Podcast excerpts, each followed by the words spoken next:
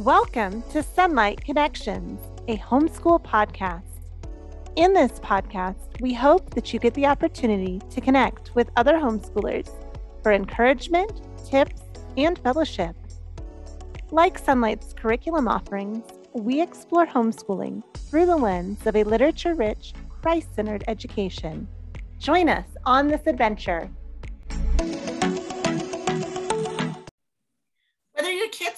School already or you're just planning ahead, there's a lot to think about when it comes to homeschooling teens. And we're here to break it all down so you don't have to stress and can enjoy those last few years of your children's childhood. I'm Sunny, Sonlight's community manager and also a Sonlight mom of two children. My oldest is about to enter high school, and so I'm just starting out this high school journey. But I am being joined by Jonna and Lisa, who have already graduated kids. So let's find out a little bit more about them. Jonna, you want to go first?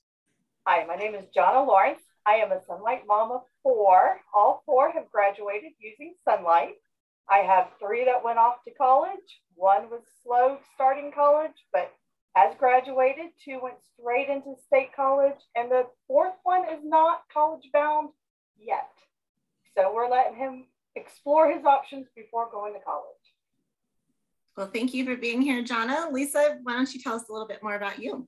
Hi, I'm Lisa. I have three children. I homeschooled two exclusively with Sonlight all the way through graduation. So I have graduated them those two.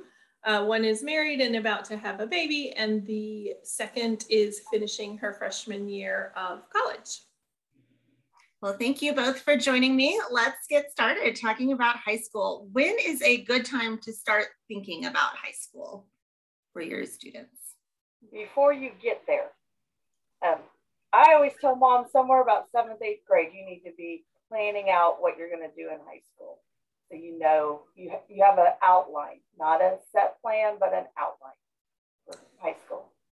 My girls and I, I took each one sometime between eighth and ninth grade that summer away for the night um, to plan, talk about what their hopes and dreams for the future were. Um, we brought the computer, we brought the Sonlight catalog, um, we looked at the uh, local school board uh, requirements for graduating to see what their friends were going to be doing. And we made a little plan um, in pencil. And we didn't follow it exactly, but we did kind of talk about what was interesting to them and what they would like to study and what I felt was necessary and what the state felt was necessary. And we made plan from there. But so I agree with John, seventh or eighth grade, you definitely need to know before you start school in the ninth grade. The only thing to add, there are some states, not all states, that may allow you a high school course taken in eighth grade to count towards your high school credit. So that's kind of why I start seventh grade. So if they were taking algebra in eighth grade because they're just excellent students, then it counts towards high school credit. Yeah, so you both touched on kind of those credits and requirements. How do you determine what those requirements are? You know, if you've always homeschooled, you haven't had your kids in school, how do you figure out what those requirements are to graduate or figure out what courses your kids need to take? Um, there's a couple of places. Your most every state has a state organization that will post what's required for their graduation in that state. Um, some states don't require any set like they have to have four histories and they have to be these histories. They might just say four history credits or three history credits. HSLDA is another one that has every state in there, which is an excellent tool if you're switching states or you're just looking around. Um, you can see how you compare to other states. Our state, I live in the South, and um, we have cover schools that are Christians they're um, church cover schools, so they govern kind of a little different, and each cover school has their recommendation. So we just follow those guidelines. So I live in Florida, which doesn't have a lot of homeschool regulation law.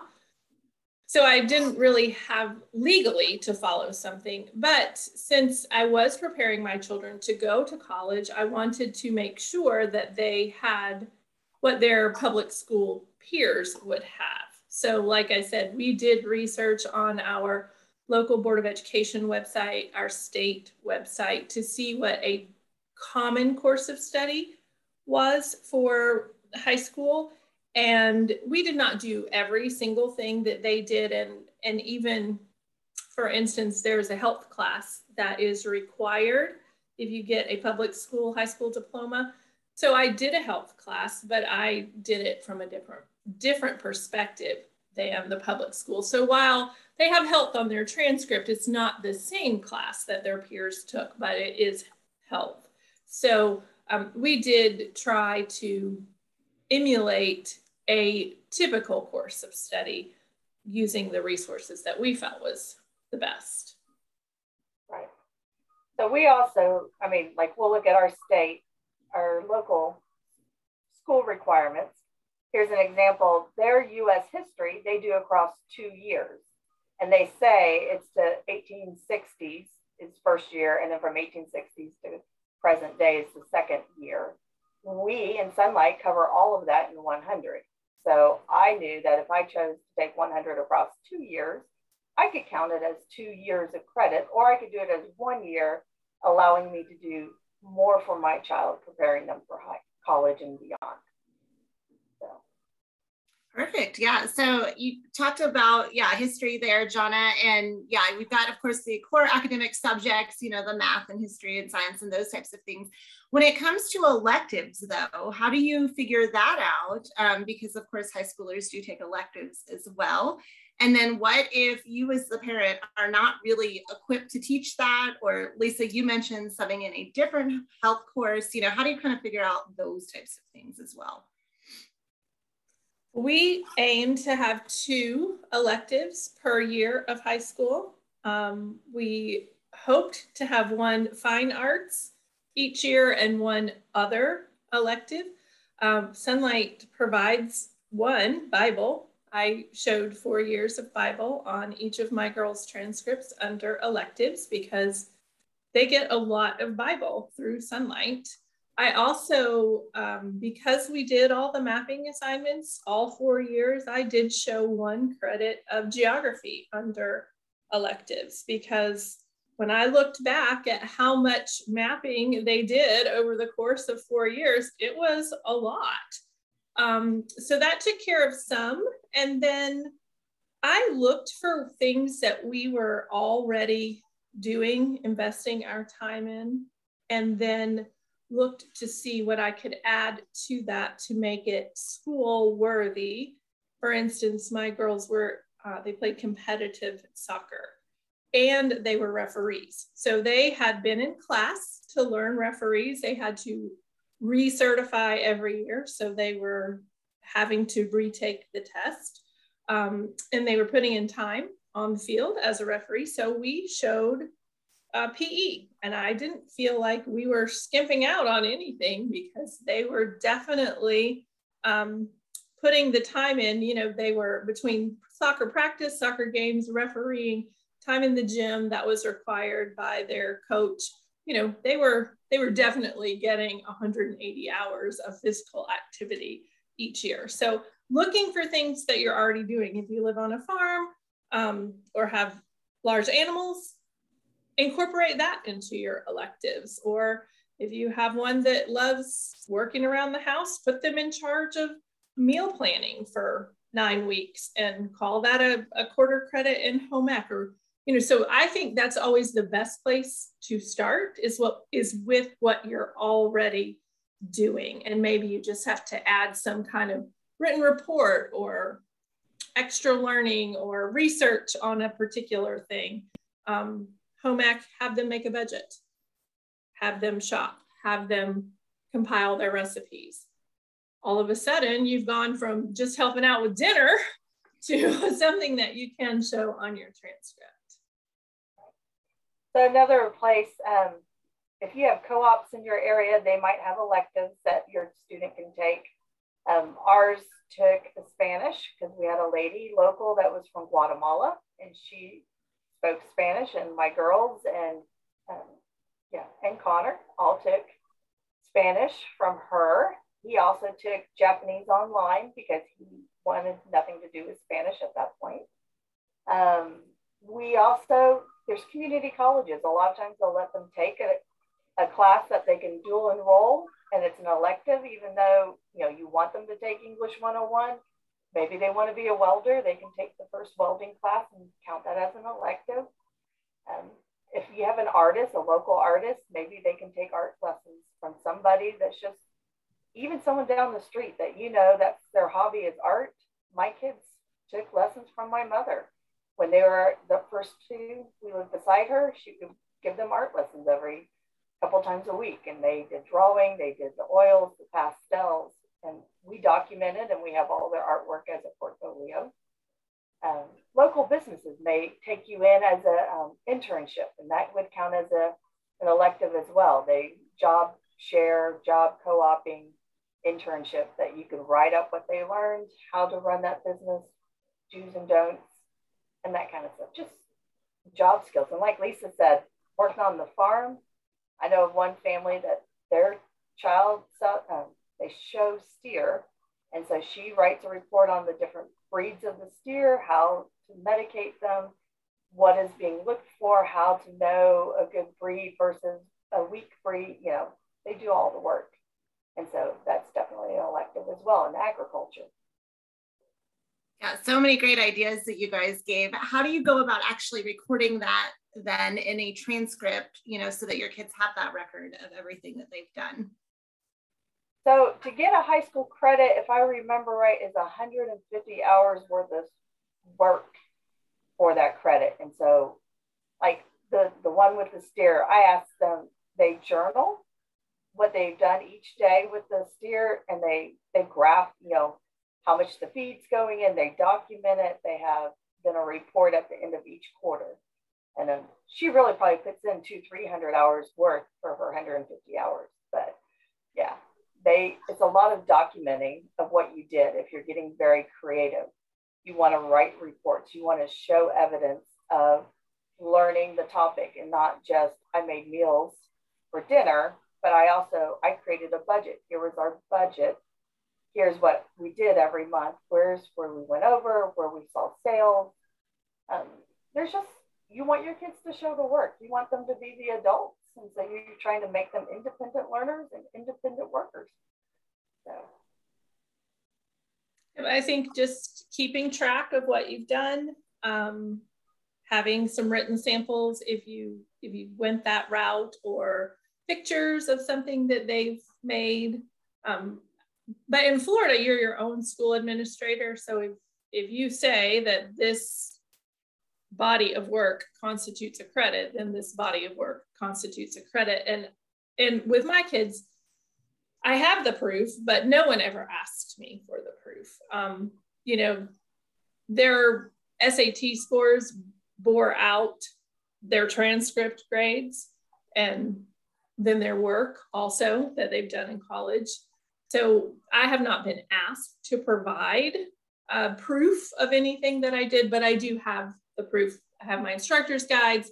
I have the maps that they drew. I have records of when they certified to get referee or whatnot, but no one has ever asked me for that. And they both were accepted into college. So I think you're probably okay as long as you are um, following your state guidelines. That's the most important thing.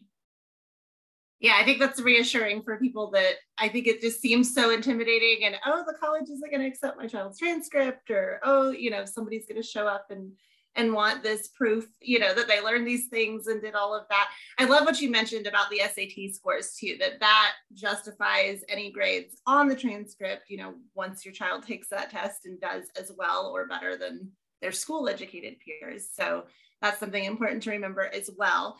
Now, what about somebody who's behind um, and they realize they don't have the credits that they need to graduate on time? Is there a way to kind of accelerate that process or does it delay graduation? I mean, what do you do in that type of situation? I think you can do either one. I think if your student is motivated and wants to accelerate, um, there, you know, there's nothing that says you can't cover two histories in a year or two levels of math or whatever the case may be. But if your student's not motivated um, or that just doesn't fit into your lifestyle, there's no, nothing wrong with delaying graduation by six months or a year. I mean, look at our college system. Gone are the days that people enter as a freshman and exactly four years later, they walk across the stage with their diploma. There, that just rarely happens anymore. And if your goal is to educate your child and to make sure that they've learned what they need, if it takes six months longer, if it takes 12 months longer, don't lose sight of the goal. The goal is not the diploma. The goal is the education, and it, and it takes as long as it takes. So, um, I I firmly believe we need to destigmatize the the whole situation. I, I just think that that we put so much pressure and we have to remember these are still children. You know, they're bigger than us, they look like grown-ups, but they are actually still children. And we don't have to force them to not be a child when when that's what they're doing. Right. Um, I know of families that the, the kids, life happens, things happen in the year, you miss out on getting school done in that year. And so that puts you behind in your thoughts. You're not always behind. Um, you just had to, you had to do life. And so you give yourself grace on that. Um, your child still wants to graduate in their four years, but here's a great time of teaching your child too that life happens and it's okay just because the stigmatism is four years, you should be done, doesn't mean that's always the best route for you. Um, you can, like Lisa said, you can double up on some things, but you can't double up on um, math. You can on some areas, but really you do one after the other. Uh, and you can't double up really on your uh, English because you're building on each one. But history, you could double up on. And science is hard to double, but you could double. And there's always summer. You can work through your summer, but you just have to you have to knock off those credits the best way you can. Yeah, I love what you both said too about, you know, they are still children, life still happens. I think sometimes to a teenager, it's like, I want to hurry up and get out on my own and do my own thing. And, you know, they're ready to graduate. But that's a great point that when you're homeschooling, you are more flexible as far as doing school in the summer if you need to catch up or things like that. Let's talk a little bit about that student accountability and kind of releasing some of your teaching responsibilities as those kids get older as well. Of course, Sonlight designed to be used independently with high school students. Um, and you are trying to you know help, help them leave the nest with those skills developed. So how do you kind of go through that over the course of you know a ninth grader is very different than a high school senior. So how do you develop that? So with Sonlight when we were in 100 the first level as freshmen i would let them guide go through the guide on their own but i met with them two three times a week to make sure that they were keeping up um, as they get to the end, we are just now finishing up our senior year with my youngest. It's a once a week check in. Did you get it all done? Let me see. Let's have our discussion questions. And he's on his own. Um, and that was, but it's taken four years to get to that point. It didn't happen overnight. And including his 10th grade year, he came back and asked if I would do his reader, some of his readers as read alouds again. And I jumped on the chance and we did read aloud because I enjoyed that time. So there's nothing wrong with reading aloud to your high schoolers, especially if they still want you to. Um, but it is a chance to start giving them the reins and letting them time management skills develop. So. And that was key for us as we went through the high school years. Both of my girls were playing on two competitive soccer teams at the same time. So they were practicing four or five hours a day. And they weren't always ready to do school at 8 a.m. like we had always done. And so we did talk about, you know, that's fine. You can do school after soccer practice because, you know, they were amped up and ready to go. Um, but they did have the expectation of us meeting together on Wednesday, and you needed to be done with days one through three and if they had stayed up all night and done it, well, consequence for not managing your time because that's college. You know, um, my daughter and her friend were here the other night until about three o'clock in the morning because a big paper was due and one of them, who shall remain nameless, didn't do it until right then. And, you know, that's sometimes what you got to do. And so I would much rather have my children manage their time and fail in my home than in college. Um, when when I can't help them, you know, in homeschool, if you mess up, we can work out a plan. Maybe you lose your privileges for the weekend. Maybe you have to do your work, but it's not doesn't change your grade. In college, if you're late, yeah, well, it does change your grade. So I would much rather um, work them into managing their own time in my own home than wait till they get to college and then know, you know, if I've micromanaged them from 8 a.m. to 10 p.m. and they get to college and they're like, oh, I have all this time and they they don't know they don't know what to do. Yeah, so true. And we talked about starting thinking about um, high school and your plans in seventh or eighth grade. And I know my daughter, who's in that age group, when I ask her, What do you want to be when you grow up? Or what do you want to do? You know, what would you like to major in in college? Or, you know, do you want to go a different route? She kind of looks at me like i i don't know. And so how do you help your child kind of hone in on their interests and what their future goals are whether that be college or going straight into career or even a career that needs a degree you know and figuring out what they need to major in to do all of that when a lot of times in middle school they they don't really know what they want to be when they grow up? The Sonlight actually has an elective course called um, college and career prep, that it was an excellent tool for us to go through. It helps them think through how to study for when to apply for schools, when to be applying for scholarships, what tests to take about their interests, and just how to pursue different avenues to help figure out what they want.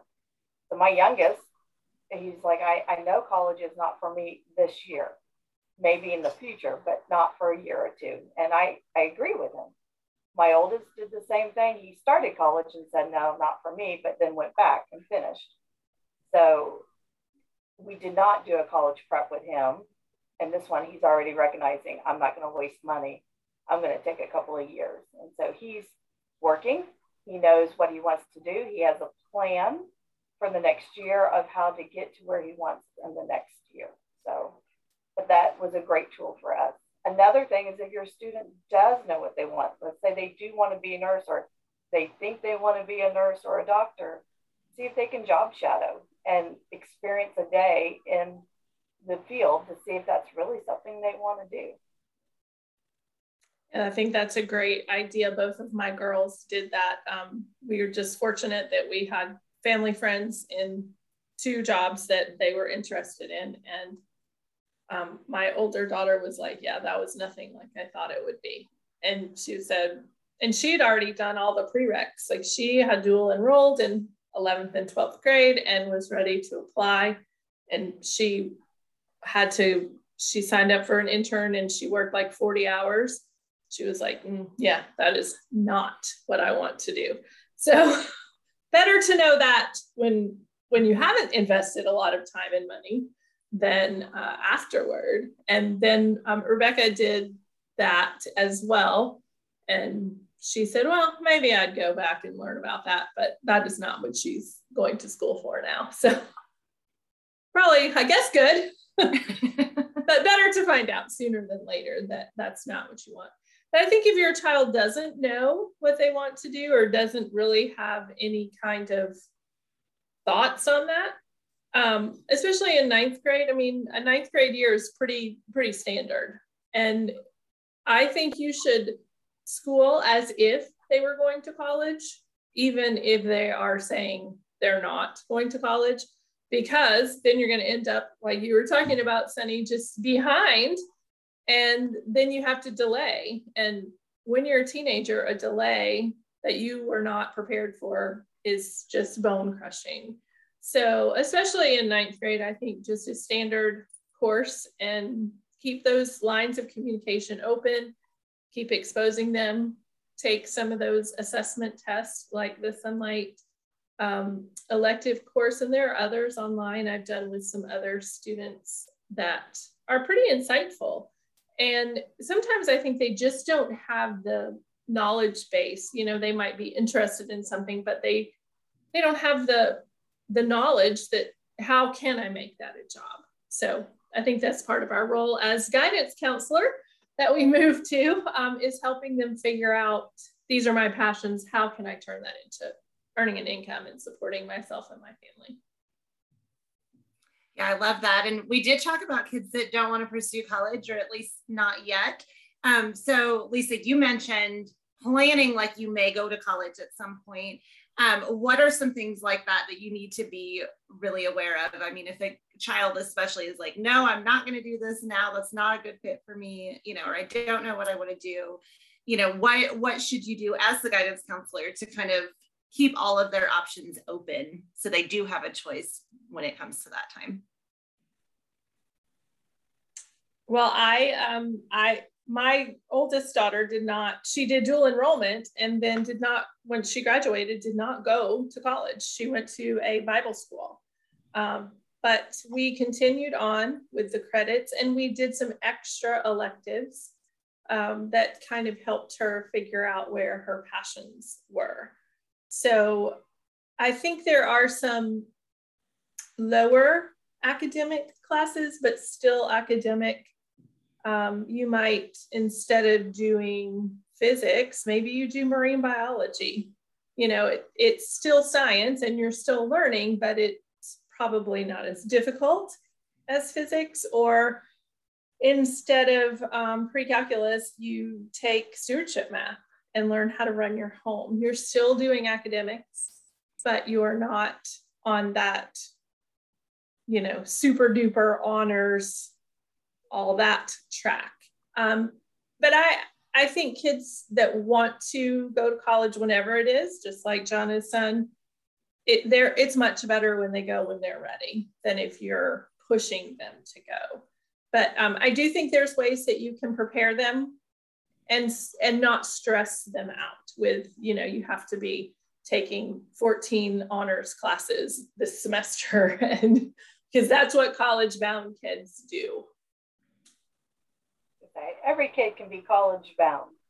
You just need to talk with your student and tell them, you know, you may not see college in your future in the next five years, but maybe when you're 28, 29, and you've worked and you've decided you want the next phase in life and you've saved up to pay for college, then you would be ready to go. And you're still going to have to, at that point, retake the ACT and the SAT, but you will have a good basis to prepare yourself for college at that point.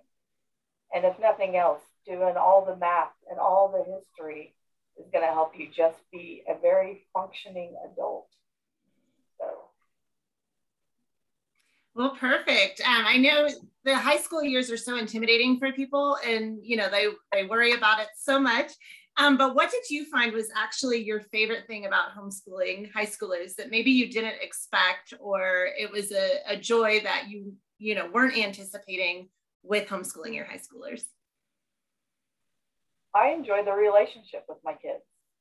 I mean, sometimes you feel like you butt heads with your kids, but at the end of the year, at the end of their school, they tend to say, Thank you, mom, for doing all the things. Or you have a relationship with them that they call you. It's like, Do you remember when we read such and such in world history? I just was talking to so and so. They never heard of that. You're like their buddy. And um, not that as a parent, I want to be their buddy, but it is nice to have a friendship as still their parent, that we share things together. I think one of the things that surprised me the most is through the discussion, especially of the really hard topics, because you know the gloves are really off in high school history and and literature. You know you're reading some pretty challenging things. And to see the people that my kids were growing into and to hear their thoughts and analysis and take on on those kinds of things was really so cool. Um, you know just just getting to know them as a person not as their mom, like Jonna said, and not that I don't want to be the mom, um, but to to learn their personality and how they're evolving into this functioning adult human um, is is really so cool. And I think people that don't have the homeschool experience, I'm not saying they can't have that because I, I know that they can, but I think it's so much harder when you're not interacting and um, talking on a daily basis or whatever over over things and and i found as i met with them that we didn't always just talk about school you know it was a time that we were uninterrupted and focused on each other. And so all the conversations happened and just such a joy to get to know these people that I've known their whole life on a different level. So really cool. I love that. Well, thank you both for being here and sharing all this information. Hopefully we've made it a little easier and less intimidating for people that have kids approaching that age. Um, and I love what you said about the relationships. That's probably my number one reason for homeschooling my own children is that I want us to be friends when they're adults and and have that close bond. So I love that. Yeah, you both mentioned that, and thank you so much for being here today.